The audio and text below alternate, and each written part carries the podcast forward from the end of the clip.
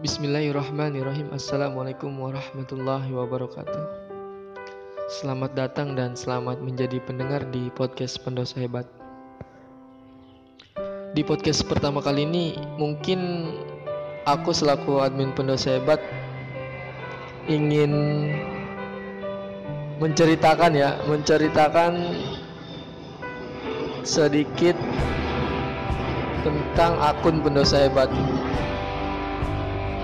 Kenapa sih namanya Pendosa Hebat? Kenapa nggak Pendosa Tobat aja gitu? Itu begitu banyak gitu yang DM di Instagram seperti itu, tapi belum ada waktu buat menjawab. Bukannya nggak ada waktu sih, maksudnya kayaknya kalau diketik itu kurang enak aja gitu. Nah, di podcast kali ini aku ingin bercerita sedikit tentang Pendosa Hebat. Kenapa namanya Pendosa Hebat? Akun Pendosa Hebat itu terbentuk karena adminnya pun seorang pendosa gitu, seorang pendosa yang hebat gitu.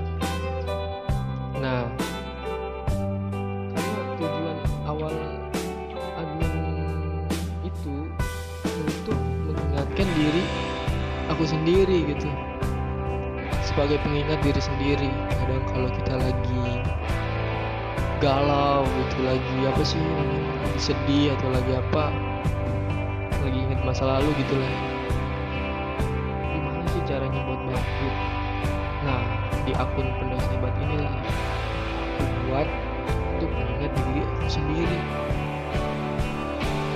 Kan di situ, di akun Pendosa Hebat itu kan banyak ya kata-kata yang tentang masa lalu, tentang rasa bersyukur, tentang masa depan yang lebih baik, tentang berubah, tentang tobat atau gimana gitu.